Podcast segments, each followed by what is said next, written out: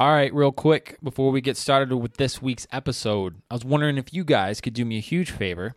Head on over to the website, www.freshwaterbite.com, and uh, send me an email. Give me an email and uh, let's talk about some things that you guys want to hear more of, fishing and hunting related, whether that's a guest you want to hear, a topic you want to cover, uh, species you want to talk more about, and or um, maybe some products that you guys would uh, like to know more about too. I'm going to dive into some of that stuff. Remember to subscribe on iTunes and follow me on Instagram. I appreciate you all. And let's keep this thing rolling together. All right, here we go. For the last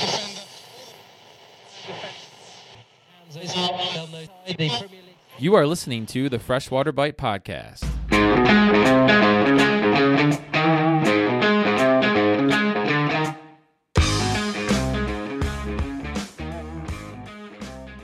Hey, thanks for coming back for another episode. This one is uh this one's a good one. It is going to make you think. It's going to make you become aware and more educated hopefully as a hunter and dealing with chronic wasting disease, which I'm sure you guys have all heard about by now, but um, I'm hoping that this is going to be either a good refresher for you or a brief scratch the surface introduction to the disease for you. And this is just we, we just go so far in depth on a lot of things.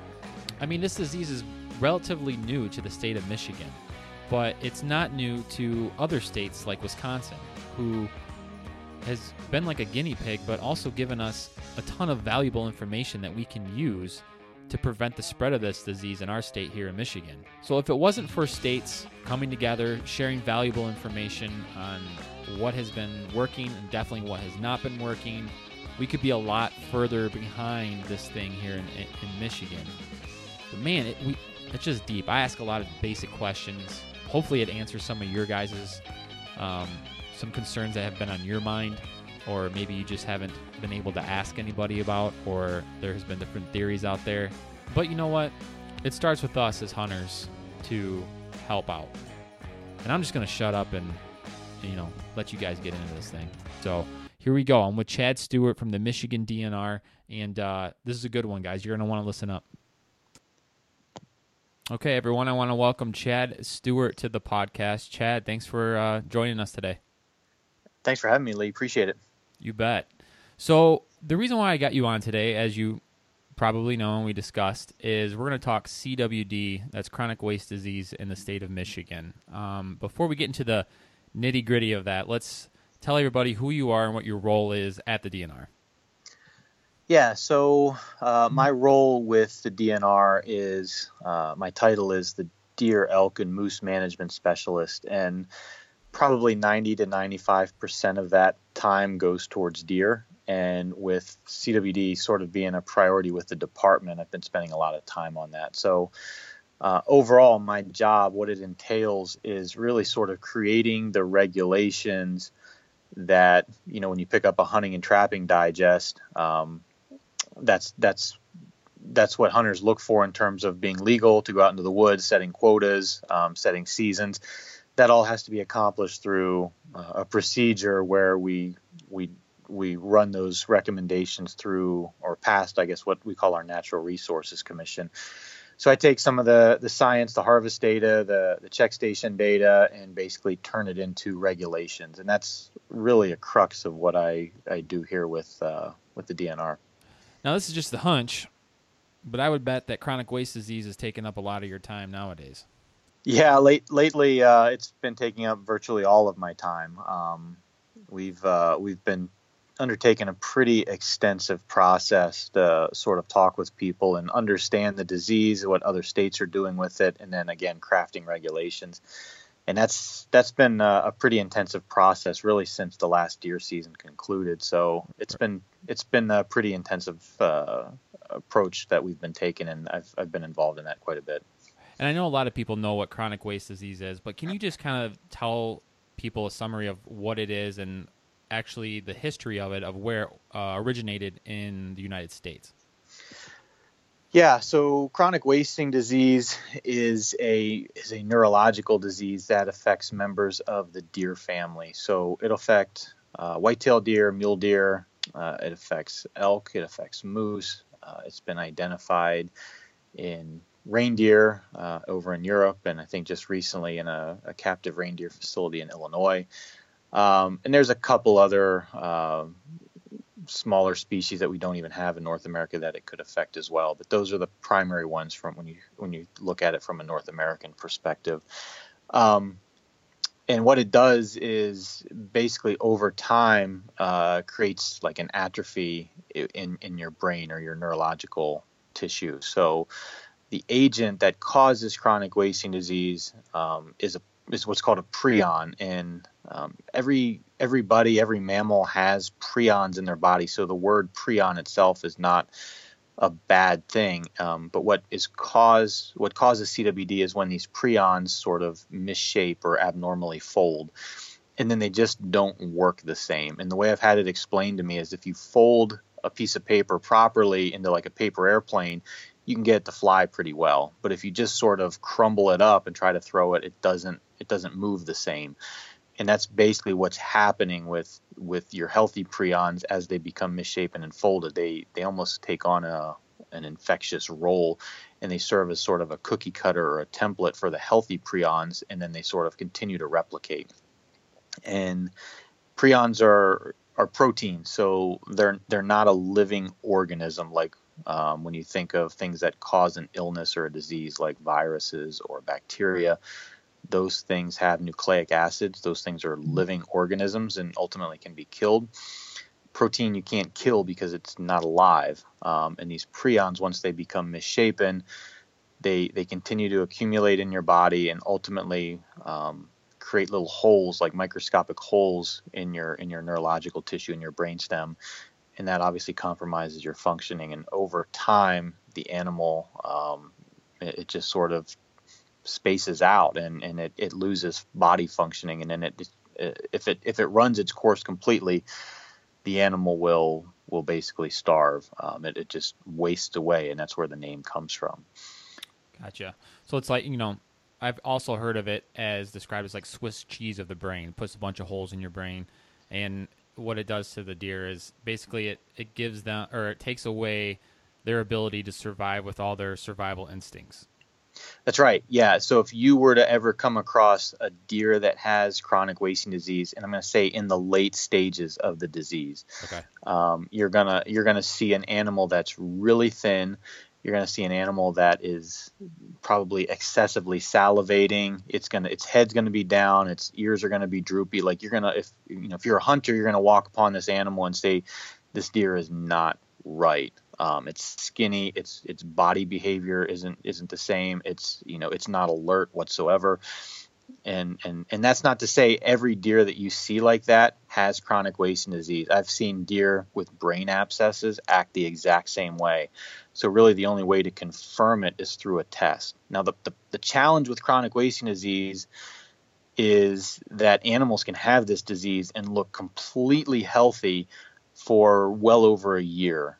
Um, and meanwhile, they are still infectious. They're still shedding this infectious material into the environment where it can remain infectious to other animals. So other animals can contract it from the environment, but the animals look the same. And that's what that's what's the real challenge with with CWD is if you started seeing animals that looked like they were emaciated and not alert and just looking sick all over the place, um, a lot of people would sort of rally and say, you know, this is something we don't want in our deer herd. The problem is you don't see that until it gets to the very late stages, and a lot of times the deer don't live that long to show those symptoms. But meanwhile, they're still contributing to that environmental contamination, and more and more animals over time become exposed and infected with the disease. And that's what we're trying to prevent. And let everyone know how, when you say it, um, it spreads. Uh, how are the deer spreading this in the in the environment? Yeah, good question. Um, so these prions are have been shown to be infectious in in a lot of different body fluids. So it's been it's been confirmed that these animals shed prions in saliva, in feces, in urine.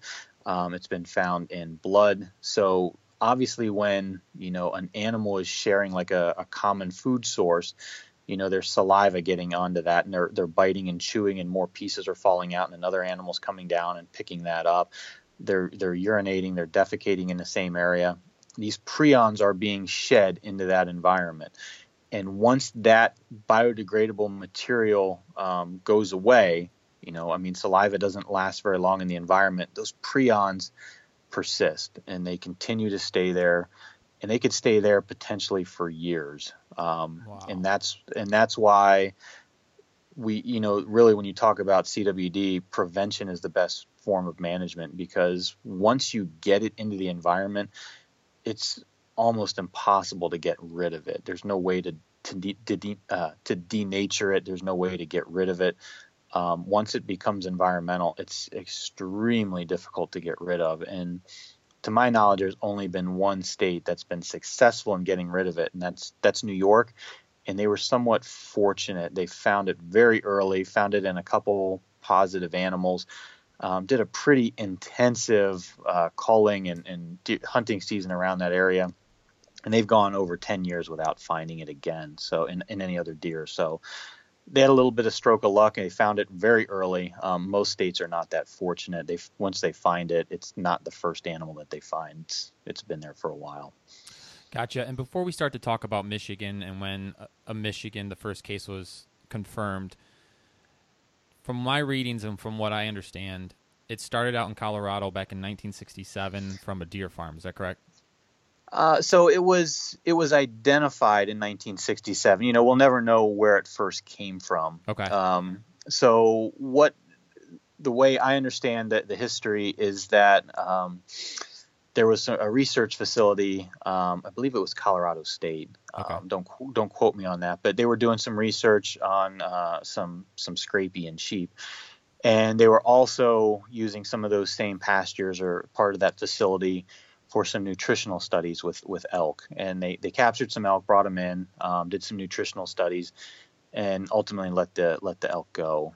Um, and then shortly after that, they uh, they started finding animals that had these symptoms of chronic wasting disease, and and it was it was finally identified to be a a prion related disease, which um, these prion diseases are under a family of diseases called transmissible spongiform encephalopathies or or TSEs.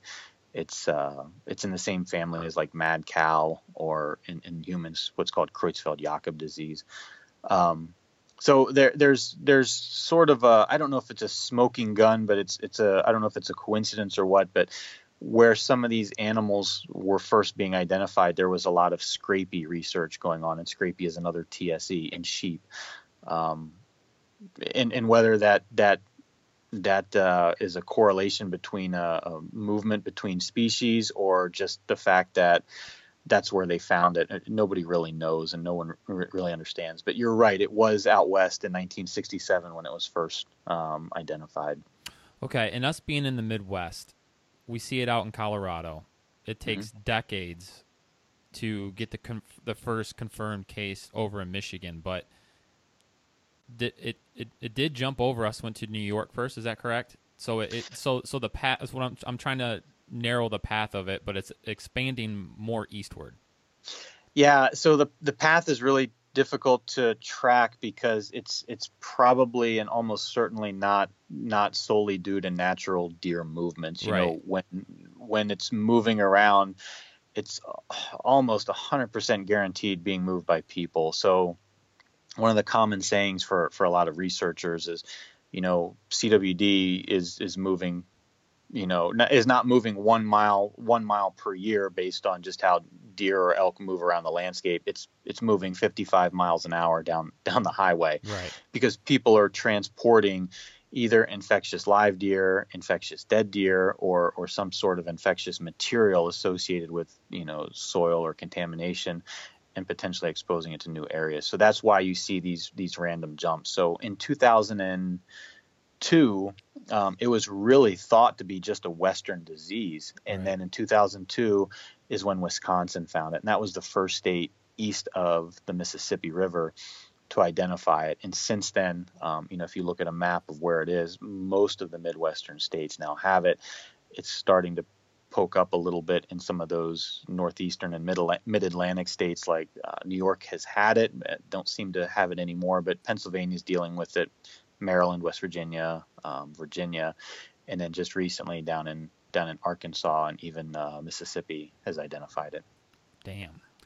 And now it's in our great state of Michigan, and it was confirmed. It was it back in May of 2015? Yes, yeah, it was uh, actually the deer was taken in April, but I think it was finally confirmed in May um, through an independent lab. So yeah, that uh, that's when the that's when Michigan's timeline technically started on the free ranging side. If you remember back in 2008, it was identified in a captive deer facility. Yep, I remember that. Uh, outside of Grand Rapids, um, we did a lot of surveillance. They, that that that facility was depopulated. That there was never another animal that was found positive associated with that facility. Um, but from a free ranging standpoint, 2015 is when our timeline started. Okay, so now it's 2018. We've all been tracking this thing, you know, Woods and Waters, your guys' public announcements, keeping everyone informed. What counties right now are affected and kind of the general area? Well, the counties that have identified chronic wasting disease, um, one is Ingham County. That's the first place we found it in 2015. It was in a little subdivision uh, in in Haslett, which is just outside of the East Lansing community. Um, later that year, and in, in uh, the following year, we found it in southern Clinton County, which is just sort of in the northwest part.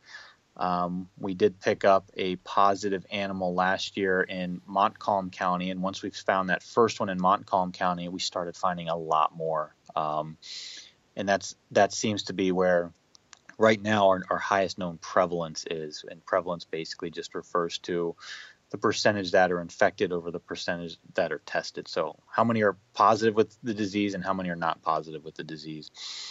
Um, we've identified it in northeastern kent county.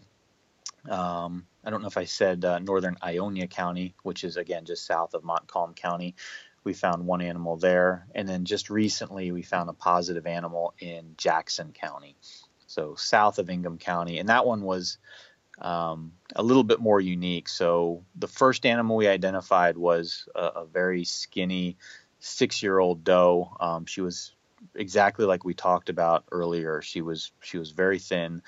Um, she was very much neurological. She was just sort of found in the sub community, just sort of staring at a house, not afraid of anything. Um, and she was put down, and that's how we first found it. The one in Jackson County was reported to us. Um, the animal was was seen the night before, struggling to get up, and they went out the next morning, and she was dead. And submitted, we submitted her for testing, and she was a 79 pound, uh, three year old female doe. Wow. Um, so obviously very skinny, um, obviously starting to suffer through some of those those those late stage symptoms.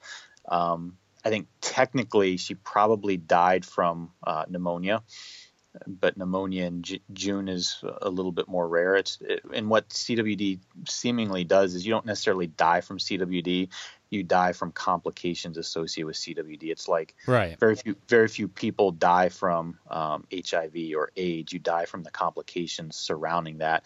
It weakens your immune system. So this animal clearly was was extremely weak. Uh, ultimately died. Um, actual cause of death was probably pneumonia, but obviously associated very much with chronic wasting disease. And, and she t- so she tested positive, and we have a, a new a new focus center down there that we're trying to understand more about going into this hunting season. Okay, and you like you said, there was a six year old deer that was confirmed, and then a three year old deer. So clearly, it's affecting deers at different rates, just like any you know disease would in a human. You know, some people can live longer with it. Some people, you know, or some organisms die quicker from it. Is is that? I mean, there's really no way you could put your finger on that. But are you testing deer that? I mean, I guess is it possible for some deer to be more resistant to it than others? Yes, that's a good question, and that's that's probably going to take some some talking here. Um, there's there's a lot going on in that question. So one, it's it's really whenever you're exposed. So we're testing really all deer or any any deer that is willing to be submitted in these areas. And we have found fawns that have tested positive for CWD, and we found older deer, you know, like that six year old doe that tested positive for CWD. So when you talk about how the how the disease runs through or cycles through the body, it's usually about an 18 to 24 month um, what they call an incubation period. So before you start seeing the symptoms so really, it really depends on when you become exposed to it.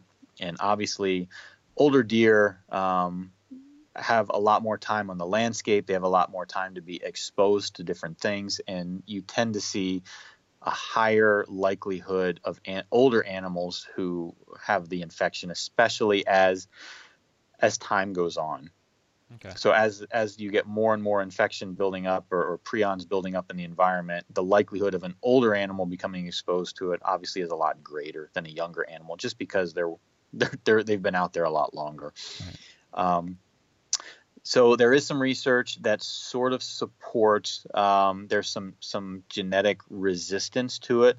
I don't think that any quote unquote immunity has been found yet. So I don't think that there's been any deer out there that no matter how much you feed or expose that that that specific animal to uh, CWD prion, eventually they will contract the disease. Now there is there is one I know captive elk in I believe Wyoming that has been consistently living with other CWD affected elk and as those elk get sick and die this animal just continues to persist and continues to never show signs of it. But she has a very rare genotype at least in the elk in the elk world and they're saying that there might be some resistance or even potential immunity for that that very small segment of elk that have that specific genotype. In in whitetail deer, um, there is does appear to be a, a, resistant genotype. But that being said, they they are not very well represented on the landscape. It appears okay. so so that that leaves some to question. Well, will this simply just cycle through and Mother Nature will take care of itself, and the more affected genotype eventually fade out over time, and this other one come come become more pronounced? it's possible. You know, I I have I have questions or concerns about that because one, it's sort of just you're relying on Mother Nature to fix it, which I'm a big fan of Mother Nature. Right. But uh, you know, when you see how things tend to cycle through chronic wasting disease and, and time frame, it tends to spread a lot faster than genetic shifts occur. Those usually take thousands and thousands of years. The other thing that I think we need to know, learn more about is why is that one genotype so poorly represented on the landscape? Are they are they generally not as alert animals? Are they generally not as productive from a, a fawn production standpoint? You know what what's going on with those? So I'd I'd love to find out more and try to research that, even if there is something about that. But that's one of the concerns. Why why is that animal so poorly represented on the landscape relative to a more common genotype that seems to be more susceptible to the disease. And when you look at other states, is there a reason? Uh, I'm I'm guessing this is due to hunters, but why you see more prevalence in uh, bucks than you do in does? Yeah, uh, good question. And I think what it amounts to is just the general lifestyle of a, adult bucks compared to adult does. Okay. Um, so when you think about the behavior that's associated with it, just say a two and a half or three and a half year old doe and a two and a half or three and a half year old buck, um, that two and a half year old doe or three and a half year old doe, you pretty much know where she's going to be hanging out. She has a fairly small home range. She's going to be hanging out with pretty much the same group of does uh, and, and fawns in her in her family group and they they don't really go too far. It's pretty established. She's she's gotten enough age on her to you know be able to kick out any any yearlings or fawns that come in. There, no one's going to take her home range from her at this point. She's kind of just hanging out, doing her own thing, hanging out with the same deer. When you think about a, a two and a half or three and a half year old buck, you think about what's led him up to that point. One, he started off as a button buck hanging out in one of those doe groups. So he's hanging out with a certain group of, of, of individual deer. Then at some point, he's going to get kicked out and he's probably going to be spending some time wandering around. It could be a little bit of a distance, it could be a little bit further of a distance, but he's going to try to come into his own somewhere. In the summertime, he's going to hang out with a bachelor group. Um, you know, as they're growing velvet and they don't have that testosterone push moving forward, they're they're they're hanging out with other deer. Then in the fall of the season, especially as they become reproductively fit, um, you know they're they're cruising over a very large area, trying to again breed with as many does as possible. Um, that combined with the fact that they generally have larger body sizes, which means they need to consume a lot more um, plant material, which Right. can have the disease, the, the prions associated with as well. They just have uh, their their body their body type and their and their behavior is more conducive to being exposed to prions um, than than a doe is because they're trying to interact with a lot more deer over the course of their year or the course of their life, and they're they're in the environment a lot more, consuming more forage, um, scent checking, um, scrapes and and and licking sticks and, and whatever, fighting other bucks. Um, they're just exposed to a lot more things. So that's generally why I, th- I think you see higher prevalences in, in bucks than does and older bucks than does. And the prevalence probably coincides with the preference of the type of deer that hunters in Michigan want to harvest. So most likely he or she is going to want to target a buck on opening day or throughout the season um, before they go on and move on to the antlerless tag. So I've got to think that most hunters in Michigan are checking in more bucks at the check stations than does, correct? Yeah, when we talk about prevalence, you know, we talk about how many are testing positive over how many are being tested in total. Right, and you know, when and there's there's no doubt that you know hunters prefer to to, to focus on bucks. Um, so especially in Michigan, you know, our sample size is a lot greater with bucks than it is does. Um, but then what you do is you test it the number of positive over the number total tested to get an overall prevalence, and then that really sort of tells helps tell you where um, you know the disease is lying within that that specific age and sex cohort and and looking at the data from Wisconsin who again has been dealing with this now for what they know of well over 15 years and probably closer to, to 20 or 25 years before they even found it um, you know the older bucks tend to be more likely to have the disease than younger bucks or or does Yeah, looking at Wisconsin, you might disagree with this, but I think it's been the most controversial state in how they're handling everything. It's almost like they're the guinea pig of what other states are looking at to see what's working, what's not working, because their herd has been so infected by it. Um, there's a lot of a lot of things that people agree with, and a lot of things that folks don't agree with with how they're managing and how they have been managing over the past 10 to 20 years. But the state of Michigan, after you guys look at states like that, what is what have you guys been doing over the last few years to start a plan of attack to slow this thing down? Yeah, so so when you look into Wisconsin, um, I, I think most states that look into Wisconsin today um, don't want what they're currently dealing with that that level of infection, that level of spread. They don't want that to to be experienced in their state, and I think that's what's causing a lot of managers like myself um, concern, and, and why we're trying to take s- some additional precautions to try to prevent that from happening. Um, you know, Wisconsin was very, very aggressive at treating this early on. Um, so, to give you a little bit of background, once once it was discovered in early, it was actually the animals were actually harvested in late 2001 and confirmed in early 2002 in Wisconsin. In 2002, the fall of it, later in the year, I I believe they tested over 40,000 deer, but they found like over 200 positive animals. Right. Um, it, the number was incredible.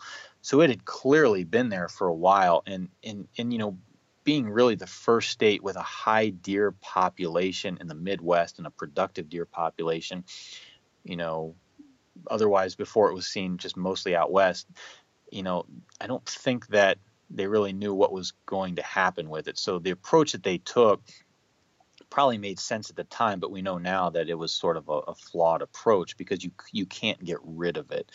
Um, they were fairly successful at keeping the prevalence down for a long time um, through some of their measures, but ultimately those measures were not really supported by hunters, and that's really a key um, when you bring forward a, a recommendation. It- you know, it, you can have the best biologically sound recommendation brought forward, but if it doesn't have support, it's going to fail. Um, so I think that's been a lot of our focus moving forward is trying to craft some sort of regulations where hunters can buy in to a, a, an approach that balances disease management but keeps deer management at a high high level as well. And we've had a lot of conversations and a lot of um, productive conversations to try to find out what that what that middle point is, um, because some things that hunters want aren't necessarily conducive to disease management, and th- some things that are um, appropriate for disease management might not be supported by hunters. So we're really trying to find that sweet spot in the middle that that's going to it's going to work for both, and, and time will tell whether or not we're successful at it or not. Yeah, I agree. Hunters are very important in this whole process, and you know anyone out there who think who is a hunter and think that this thing is going to eradicate itself or take care of itself, like you said earlier, we love it when Mother Nature runs its course and takes care of itself. But in this one, there's this disease persists in states for decades, and if you there's some articles out there that you'll read that when the CWD outbro- outbreak took place in Wisconsin, hunting licenses uh, fell by 10% during this period, which at the same time was, you know, the disease started to spread and its increase in its reach, uh, you know, really took off there for a little bit. And now licensing licenses in the state of uh, Wisconsin are back up to where they were pre CWD, but you can see that dip in licenses and not, you know, hunters not participating. It really took an effect on the disease in a negative way. Yeah, and, and you got to also remember some of the timeline associated with it. And, and to Wisconsin's credit, they have contributed a lot of knowledge uh, on what CWD is and isn't over the past, you know, 15 years. So they've really advanced what we know about CWD. Right. Um, uh, so so there's a lot of credit that should be given to uh, the individuals in that area in that state that are researching it. But you know, when you talk about 2002. Um, when they found it and, and not knowing a whole lot about the disease back then, there wasn't a lot of discussion on it. And that was really right on the heels of uh, what what occurred in, in the UK in the late 1990s, which was mad cow disease.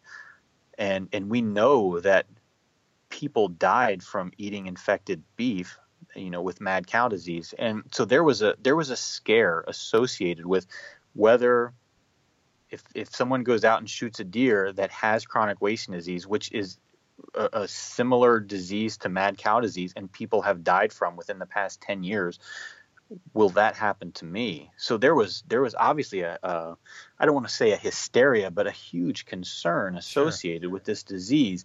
Now, since that time, there's been a lot of research on chronic wasting disease and potentially its ability to get into humans and and there's right now no real support that it can get into humans. So I think a lot of that initial fear that you saw back in the early 2000s has subsided a little bit because we know a lot so much more about the disease. Now, that's not to say that at some point in the future someone couldn't contract the disease, but there does seem to be a really strong species barrier um, between CWD and humans. So what what our department has done is maintain recommendations from from wildlife health officials with the Centers for Disease Control and Prevention and the World Health Organization basically says if you're hunting in an area that has known CWD or you harvest a deer that has CWD, we recommend you don't eat it. But ultimately, the choice lies to the hunter on whether or not they want to they want to move forward with that decision. Right, and, and, in the state of Michigan, if you harvest a deer, obviously, if someone wants to get it tested, they can get it tested. Uh, how? Yeah, so that's a service that we are are willing to provide to any hunter in Michigan if they want to have their deer tested. Um, it, basically, as you're hunting in either the early uh, September seasons or throughout October, November, or December, just bring your deer into a check station. So what they need, so what our check station staff needs is is the head of the animal, specifically right at the right at the the base of the head, at the top of the neck, are are is a tissue within there called the retropharyngeal lymph nodes, and it sort of lies right above. You know how deer kind of have an Adam's apple on their throat? It lies right above yep. that, right under their jawline. Okay. And and we take the entire head. Um, obviously, the the the hunters are, are willing to keep the the antlers and we we've worked with a couple taxidermists in case you want to do like a, a, shoulder mount or a European mount. We've got a couple trained taxidermists out there that are willing to cape it out for you, so you can still get the mount that you want, um, and still be able to submit the animal for testing. So so that's something that we've done here in recent years, and we're going to continue to expand upon that. But uh, it's a free test. Take it to the check station. Um, we'll either t- direct you to a, a, taxidermist who can cape it out for you and, and get the, the test for you, or we'll just take the head right there and, and you know, if you just want the rack, we'll cut it off for you. We'll send it to our disease lab, and usually within about a week, we'll get results back that says whether or not the animal is uh, CWD positive or or we couldn't detect it at all. And it's a it's a free test, so that's something that the state of Michigan has been covering. So you really have nothing to lose on it. Okay, and say say someone takes their deer head in, they get the test results, and it is positive. Mhm. What should there be a standard of practice which maybe some people are doing, some people are not doing when handling the carcass of the animal, just to be preventative, whether they know the the deer has the disease or not? What should they be doing? Do you still, you know, bury the the guts, or do you? I mean, what's the proper way? Would you recommend uh, until they get those test results back? Yeah, so mo- most hunters, by the time they get the test results back, the deer will be processed and, and in their freezer. Um, you know, that meat will probably be wrapped in freezer paper um, and, and just waiting to be consumed over the course of, of the next, you know, couple months to year. Um, personally, you know, what we do is we tend to recommend not consuming um, the animal until you get the test result back. That's a personal decision. Um, and that that sort of flies in the face of what a lot of people have done. I, I don't know about you, Lee, but you know when I've harvested deer before, usually the, my my first meal or, or my meal that night is sort of those inner tenderloins. Oh, yeah. um, we always called them. I know where I grew up, we called them like fish loins or whatever. I don't, I don't know where that word came from, but it's those inner tenderloins. That's just basically the um, the prime rib. Oh, or, yeah. or yeah, and uh, just so just so good we I, I don't do that anymore. I wait to get my uh, or the filet mignon. I guess I should have said, but that's uh that's the piece that uh, we always ate that first year out of that first year, and uh, we we hold off on doing that until we get results back. From a disposal standpoint, yeah, it probably makes sense to try to dispose of it in a proper way, and and really the best thing that you can do is is is a burial of the carcass and specifically the the infectious the, the more likely infectious material which would include your brain and spinal column because it is a disease that affects the central nervous system. Okay. now burying a deer sometimes in december in northern michigan might not be very easy. That ground's probably pretty frozen. Um, so so a lot of times you know checking with a local um, you know garbage facility or, or refuse facility and whether or not they take you know carcasses and, and bagged up putting it in a landfill would be an, a, a very much appropriate way to dispose of those carcasses. What what is what is not the most responsible thing to do is taking that deer that you shot in um, say montcalm county and driving it up north to Cheboygan County to a, a farm or a cabin and, and trying to shoot coyotes over it and leaving that carcass out there on the landscape that that presents a risk. And that's something that is going to have to be an education effort moving forward that moving carcasses on the landscape has the potential to move the disease around. And that's something we want to try to get out to our hunters to be responsible in how they're utilizing and moving these carcasses. Yeah, that information that you just disclosed right there, that's the kind of thing that we as hunters need to hear because really it's it's changing hunting practices and hunting traditions with the introduction of this disease in our state. So I you know, anyone out there probably it's a good idea to have that meat checked first, make sure that it's healthy before you start consuming it. But like you said, it is a personal decision. And the other thing I want to talk about is I like how you guys this year you had like a like a public forum. You went over you went all over the state of Michigan and you informed the public, but at the same time you guys were looking for opinion as well. Can you talk about what you know the feedback that you guys got and what are, did you gather any ideas from uh, you know hunters throughout Michigan throughout those those forums or those open meetings?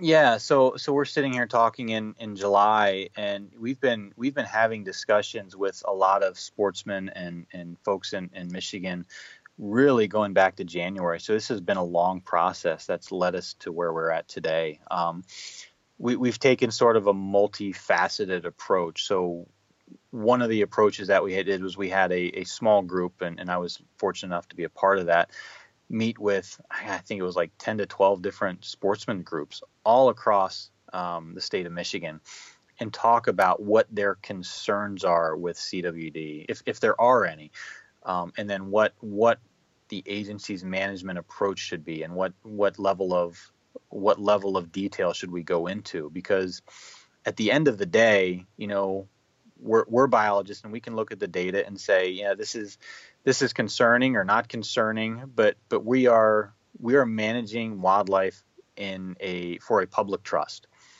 and and we're managing it for the public. So we need to talk with members of the public to find out how we really should be managing these animals, and and and, and part of that includes um, understanding, you know, what their level of interest or not interest, but um, what their level of uh, concern is about CWD, and then apply, you know, take that that feedback and then apply it through a regulatory process to try to make sure we're managing deer and the disease that's in line with the best recommendations with science, but also what our public is wanting to see done with it. So we've had some conversations with a lot of leadership and partners with with conservation groups that we we have relationships, established relationships with, and then what you referenced, um, you know, there are a lot of people that are hunters and have an interest in, in deer and deer management that are not affiliated with these organizations that we historically work with. Um, so we wanted to sort of get a broader scale approach and talk with some of those folks as well, and that's why we we we had presentations set up I believe it was 11 different towns or cities across the state of Michigan, um, trying to raise awareness about what this disease is and then trying to accumulate some of that feedback on what level of concern it should be and what steps they feel we should be taking. And, and that was a, it was an interesting process. I'm not sure too many other states have gone to that sort of level of, of detail and, and planning things out, especially early on in this process. Okay, and then from that, what kind of issues would you say were brought up by the everyday hunter? I mean, is it just kind of the things that we were talking about, where they just wanting to know more about the disease, how to prevent it, mm-hmm. what you guys are doing to prevent it in these counties? Yeah, so I think that's what really sort of came out is one, we we we found out that um, though there there's obviously an informed segment of of our hunters about it, there's a lot of one misinformation out there and two, there's a lot of people that really don't know a lot about it at all. So that's one of the things that we're going to be focusing on over the the coming months and even years is is is raising awareness, trying to trying to get people to understand what this disease is, what the potential impacts are going to be. Um, and then when you talk with hunters, um, one of the things that they always want to do is, you know, the, the disease sounds scary, it sounds concerning, but how is it going to affect my day to day, especially if I'm not in an area where that's identified chronic wasting disease. So they want to understand what that looks like, and then I think they want to understand why those decisions are being made, if it is going to have an impact, specifically a negative impact. Um, so so we want to try to talk with them about that, and we certainly hear some of those concerns, and and, and this is a this is a very polarizing disease. So um, because some people don't see the the potential impact long term. Some people don't believe that it's uh, uh, something to worry about at all, um, and then some people take take a lot of fear and, and, and, concern with what the the data shows from other states, um, and that's that's what we're trying to balance out is. Uh, what those two sides mean and trying to trying to make meaningful recommendations that are responsible for both disease and deer management. Yeah, and this disease to me seems like such a head scratcher. There's no, you know, right way to approach this thing because in some states, calling everything and you know taking a significant amount of more deer seems to have a negative impact on the herd that is affected with CWD over time. Um, you know, they got the issues with baiting still in Michigan. I mean, even before CWD, baiting was always an issue throughout the state in different areas. Um, you know, it's it's such a head scratcher. But I had read that you guys um, at the DNR had recommended or are going to recommend for I think it's 2019 to stop baiting in. Is it just the affected counties in the Lower Peninsula or all the Lower Peninsula? Yeah, so so our current proposal on the board, and and this will probably be decided by our Natural Resources Commission in August, and just as a side, if, if, if anybody that's listening is not aware on how regulations are made, so the DNR proposes regulations, and then we, we have a governing body, which is essentially seven individuals who are appointed by either the governor or previous governors, and they serve either several terms generally, um, that ultimately take the information and the proposal that we bring forward and, and try to balance that with public comment and, and the best available science, and then either move forward or approve those proposals or make amendments or, or, or and slightly change it or deny it.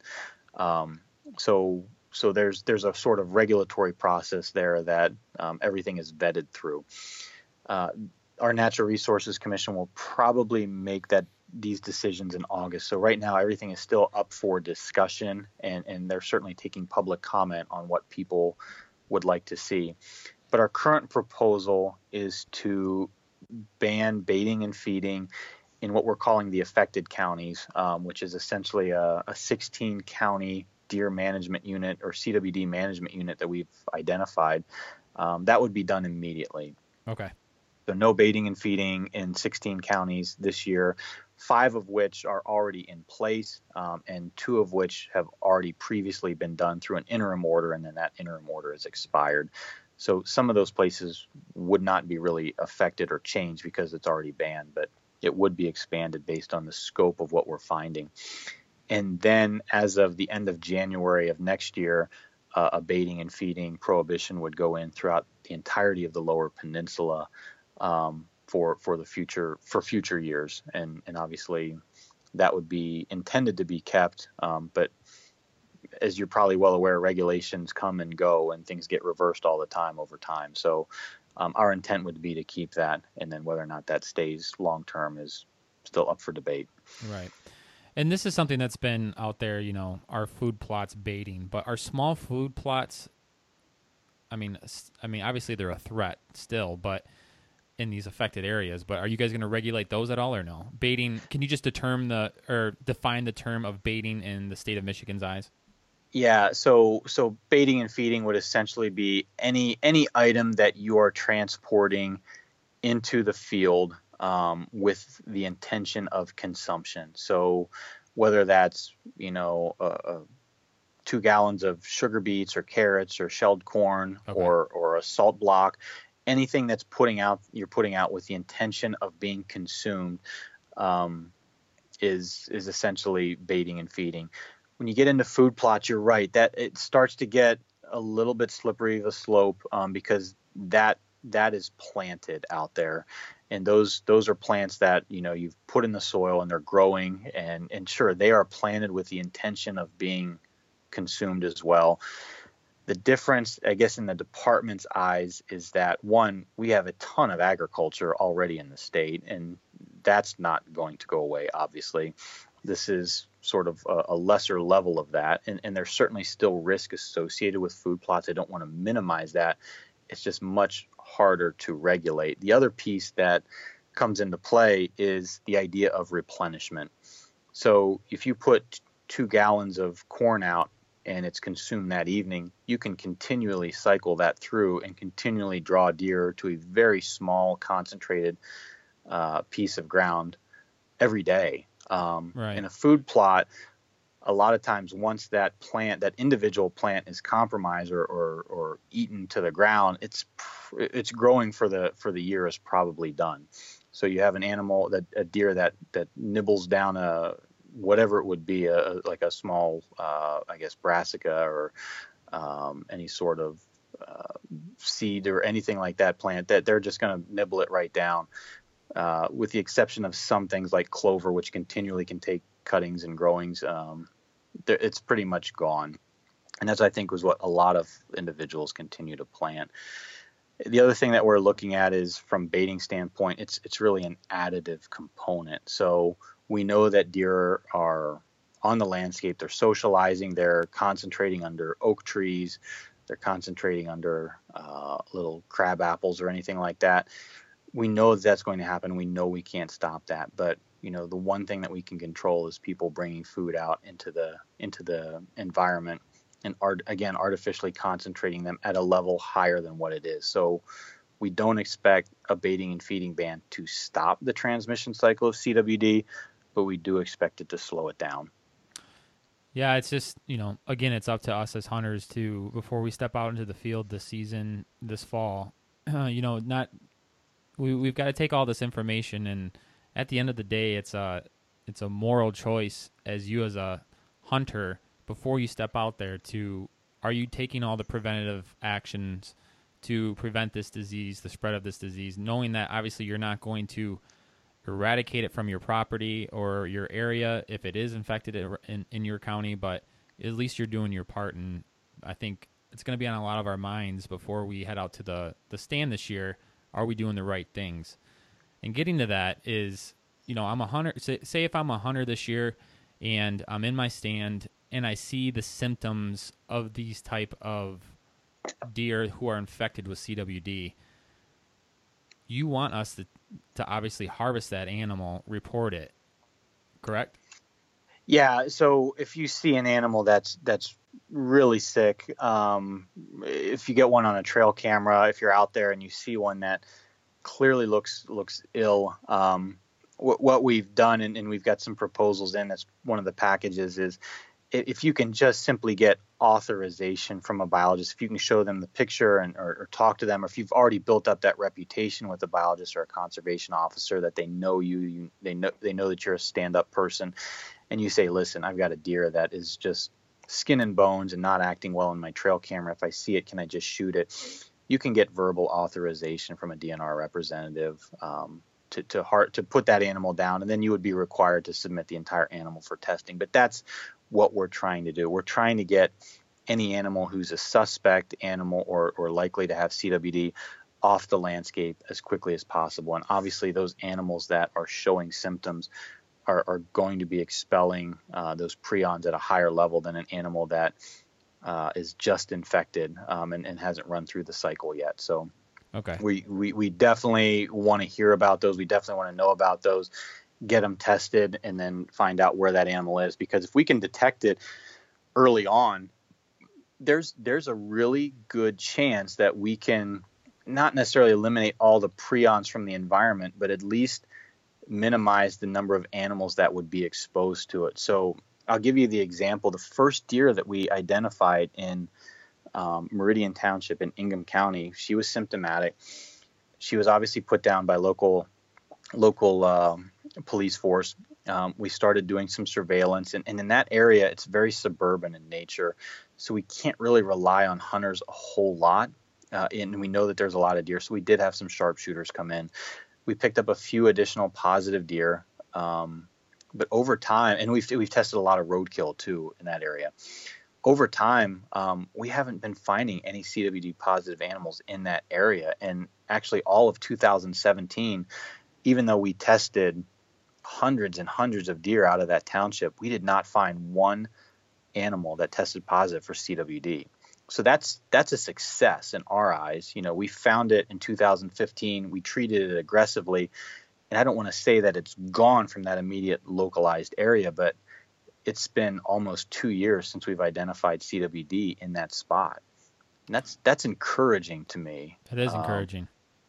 So when we find it and we know it's there, um, we want to try to get at it really quickly, and that we feel like we can, if it's if it truly is just introduced in that area, we feel like we can be successful in sort of getting rid of it from that immediate area. And like I said, the prions will still probably be in the environment, but the, the analogy I always say is if I if I go out into the woods and throw two quarters out there, the odds of you finding two quarters is really really small. If I go out there and throw ten thousand dollars worth of quarters out there, you're going to find some of them. Right. Yeah, exactly. and it's a it's a concentration level thing. So um, we want to keep those concentrations in the environment very low, and and early detection is the best way to do that. If you harvest one during the hunting season, does that still go against your tag limit?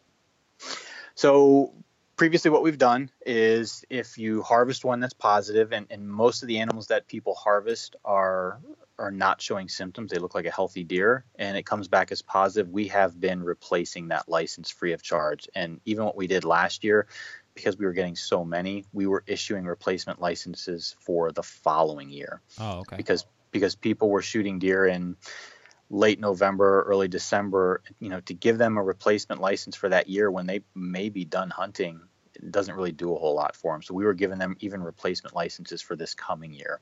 Um, so we've we've been we've been I guess comping the the licenses. So if you shoot a positive one and and, it, you do get it tested, we'll we'll we'll replace your license for you. Okay. and to play devil's advocate here, just so the audience is aware, which I sure um, some of some of you are, there is a an opposition or a group of people who oppose the findings and the claims that the DNR are saying are happening in the state of Michigan. So, for example, a very influential voice in the hunting community, Ted Nugent, believes that you know this is all a scam and um, and, and is a huge skeptic of chronic waste disease in the state of Michigan.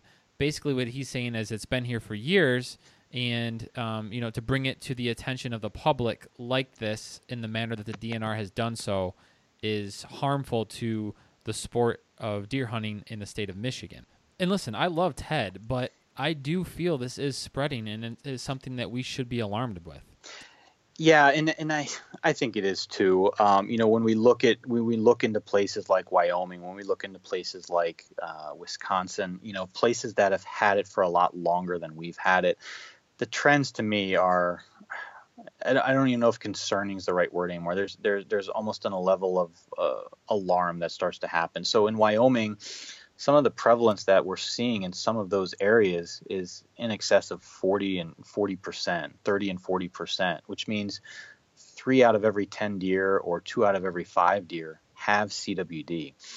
And yeah, they might live with this disease for a year to a year and a half, but you know the concern starts to be if these animals are getting exposed at such a young age, and we know that the life cycle of I don't want to say life cycle, the cycle of CWD occurs at about 18 to 24 months.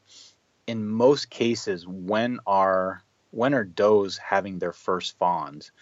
It's generally in their second year of life, right? Because mm-hmm. you know, in southern Michigan, we we obviously know that certain fawns get bred, but you know, if, if deer's getting exposed as a fawn, you know, and you run a two-year cycle, it's basically going to die from the disease or, or it's not going to have a chance to have fawns. Essentially what it amounts to. So there's there's a certain level of concern with what this looks like long term.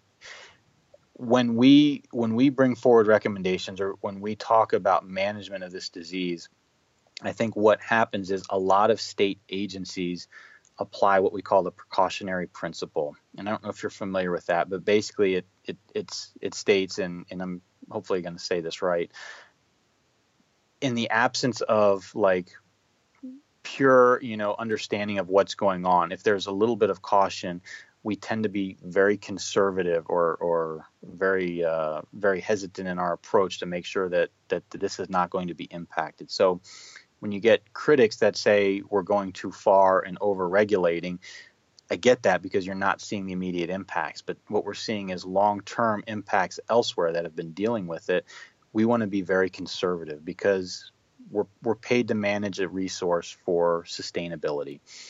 And when we see a threat to that sustainability, we're going to take actions to try to prevent that threat from from taking hold. And if that's a regulatory piece or an inconvenience piece, then so be it. Because ultimately, deer are an extremely prized resource for our agency and for a lot of people in Michigan. And we want to make sure that that's around for a long time. So we're going to be very conservative and try to make sure that this disease doesn't take hold. Where the precautionary principle starts to break down is everybody has different levels of quote unquote risk. And it's it's what makes people decide to buckle their seatbelt or not buckle their seatbelt, to jump out of a plane or not jump out of a plane. Right. So when people see, you know, one individual or one agency taking a very conservative approach, it doesn't it might not necessarily align with their level of risk. And if they're not seeing the immediate impacts of that risk, then then it looks like overregulation or or extremely burdensome to, to, to the hunting public. And that's when that's when you get the vocal outcry. Um, so it's there's still passion and desire from both sides to do what's best for the resource you're just taking a different spectrum along the way in, in what you looking at long term where one group is looking at it in terms of we want to make sure that this disease doesn't harbor a, a, a or, or, jeopardize that resource long term.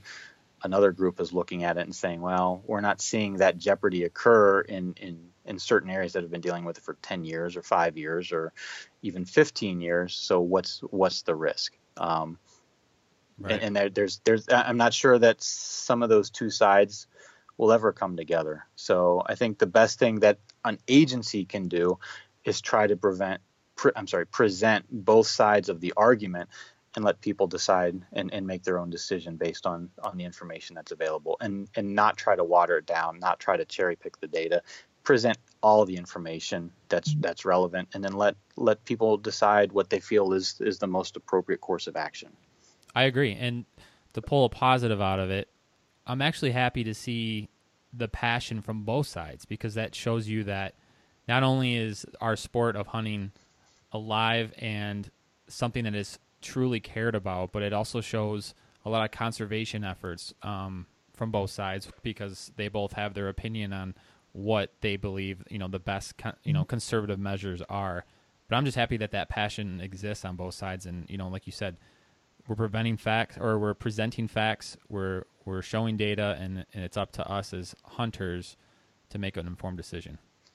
Yeah, and- I, I'd agree. At the at the end of the day, like two people or two groups might look across the table and and disagree with the approach and and what is being taken, but I, I I hope that they could still get up from that table and agree that everybody still has the best interest of the resource in mind. And I think that's what's occurring. There's just there's just a difference of opinion in, in how to approach that. Yep, absolutely. Well, Chad, thanks for everything, man. We've I've become more informed. I've learned a ton of what you guys are doing. I appreciate what you guys are doing. And uh, if anybody wants to find out more information, where should they start? Yeah, we've got a great website. Um, it's it's mi.gov slash cwd. Um, once we get into the hunting season, we update our running totals on what's being tested, what's being found. We've got a lot of great information there. We've got some fantastic videos if you get onto our Michigan DNR YouTube channel that talks about uh, we've got we brought in uh, a lot of researchers and and managers from all over the country last last October in what we called our CWD symposium and we taped all those and we put them on our YouTube channel and and there are different topics that are being discussed. And if you're really interested about this this topic we we literally brought in some of the best and brightest around the country to talk about it and there's some great videos there that's worth watching as well. And that's all linked to our mi.gov slash cwd website. So i'd encourage anybody to go there uh, and check it out Okay, I'll find those websites too and um, link them in the show notes for anybody listening who wants to check them out, and it'll be a quick way to get there. Chad, dude, I can't thank you enough for coming on the show and educating us all more on CWD, and uh, keep doing what you're doing. thanks lee appreciate you having me on uh, it was a blast You know, being a a hunter and a whitetail deer hunter all my life, this podcast was eye opening for me, and um, I'm super glad that I did it because I learned a lot of information about chronic waste disease, but not only how it affected or it is affecting us in the state of Michigan, but also other states where maybe the disease has been more prevalent for a long period of time, like the state of Wisconsin, who's been dealing with it for decades. And at the same time, I'm I'm thankful for Wisconsin um, and their willingness in other states to share their information of what they have learned out of what is working and what is not working against this disease. Because think about it. Can you imagine if, you know, we found out about this disease that it, you know, it originated out west and then it came to Michigan first? You know, we would have no idea what to do or how to prevent this thing from spreading.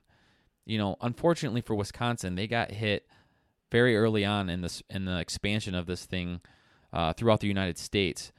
But if not for their information and data, we could be really, um, really behind, uh, you know, methods of trying to figure out how to control this thing. And the reason why, also, too, I think it's important to question sometimes the DNR about what they're doing, and um, rather than argue or or divide and and- and have this me versus them kind of thing. That's why I brought up Ted Nugent's opposition or his his opinions because at, the same time I think it's okay to question the DNR, but at the same time they've also reached out to us in the public and asked for public feedback about what our opinions are and what the and what we think or what we're seeing or what they should do.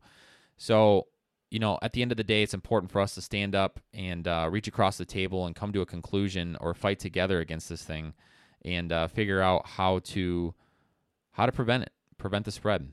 And uh, it doesn't. Not only does it test us as hunters, but it also tests us as conservationists to protect this natural resource we have. So, as always, guys, thanks for listening. And um, you know what? Share your opinion. Write write me an email on. Uh, go to the website and write me an email. I'll share some of those opinions on the next show, uh, and, and what some people are saying and what they're what they think and what they're seeing. It's important.